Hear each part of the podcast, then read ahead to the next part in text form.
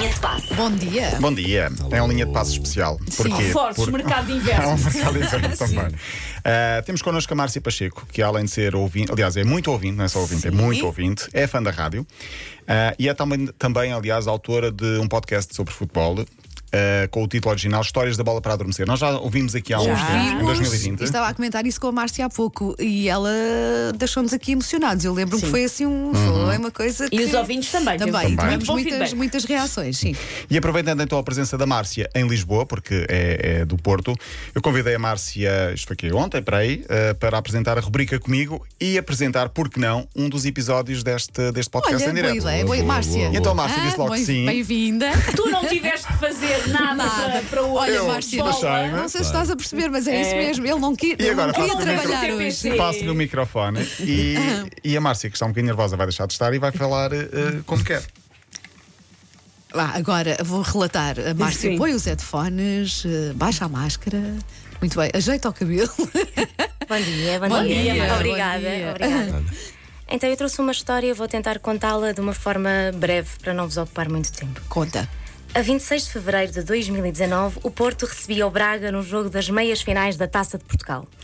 Eu não tenho nenhuma memória deste jogo, porque no momento em que João Pinheiro api- apitava para o início da partida, eu recebi a notícia de que ficaria internada. Eu sabia que o que tinha seria algo ligeiro, não muito grave. Achava que sairia no dia seguinte, mas enganei-me. Uma semana depois, eu já sabia de cor os nomes dos enfermeiros e dos auxiliares. Estava dentro da rotina do internamento. Fui e conheci o Freitas. O Freitas fazia com que os corredores do hospital fossem ruelas de Veneza. Manobrava cadeiras de rodas e macas com destreza e fazia o meu dia, porque o Freitas também gostava de futebol. Todas as nossas viagens para os exames eram relatos da bola. Os dias foram passando e o meu diagnóstico foi adiado por mais uma jornada. Estava à porta a segunda mão dos oitavos de final das Champions. Eu não sabia bem o que tinha e o quadro ia ficando cinzento. As noites e os dias eram todos iguais, exceto quando havia jogo. Quando havia jogo, a discussão não eram pulmões, nem articulações, nem manchas. Era o 11 que entrava em campo, as probabilidades, as estatísticas, as expectativas. No dia 6 de março, lá estava eu, na cama, de pijama e cascol. Pernas entrelaçadas com um entusiasmo infantil. O Porto tinha perdido 2-1 com o Roma. Mas havia esperança. Eu não tenho a certeza do que pensava o Freitas, mas acho que estava reticente. Eu sofria muito, mas acreditava. Porque no futebol tudo é possível. O Porto surpreendeu com um 11 e entrava em campo tão nervoso, tão nervoso quanto eu hoje. Embora na altura eu usasse um catéter e os jogadores não. O Corona agitava o jogo e, e roía as unhas. E eu roía as unhas, todas as unhas que tinha. E então, aos 26 minutos, o Corona recebe a bola, cruza para Marega e Marega. Golo! Eu, eu, eu, eu, gritei- gol, gritei gol e então os enfermeiros vieram espreitar. Eu pedi desculpa. Embora os enfermeiros não estivessem chateados, eles estavam felizes comigo. É que eu estava curada. Era noite de Champions, o Porto estava a ganhar, a passagem estava mais perto e aquilo era como o resgatar do meu entusiasmo pelo futebol, que andava meio adormecido. Até que, aos 10 minutos, a 10 minutos depois, Militão toca no pé de apoio de Perotti e consegue penalti para o Roma. Eu estava tudo ao contrário outra vez. Eu levantava-me, contornava a minha cama e voltava-me a sentar. O Porto precisava de marcar dois para seguir em frente. Respira, Márcia. Respira, Márcia. Aí está. Contra-ataque. Corona, sempre Corona. É agora. Vai, Marega, vai, Marega. Chuta, chuta, chuta. Golo! Era possível. Era possível. Os enfermeiros todos à minha porta. E eu não sei de que clube eram, mas já torciam por mim.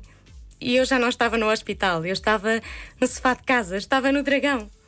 Até que aos 117 minutos de jogo, penalti convertido para o Porto. O hospital foi abaixo e eu queria acalmar-me, mas era inútil. O Império Romano caía no dragão. O Porto seguia em frente nas Champions e eu era uma miúda feliz. Pensava, espera só até apanhar o Freitas amanhã.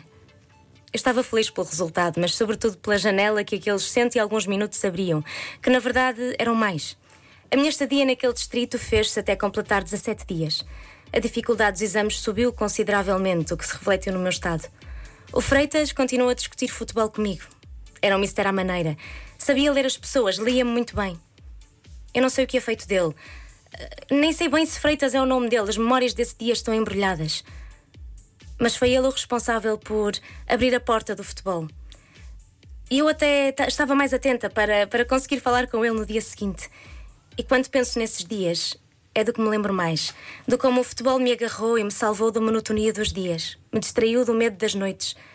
É desse futebol que me quero lembrar agora. Do futebol que transforma quartos de hospital ou salas de isolamento em bancadas de estádio.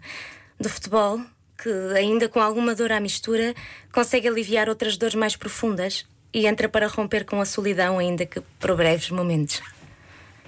Foi muito bonito. Eu, ti- eu tinha o meu microfone desligado, por acaso eu comecei a chorar a mais. Eu vim aqui, a Márcia começou a falar e pensar, vou desligar o micro.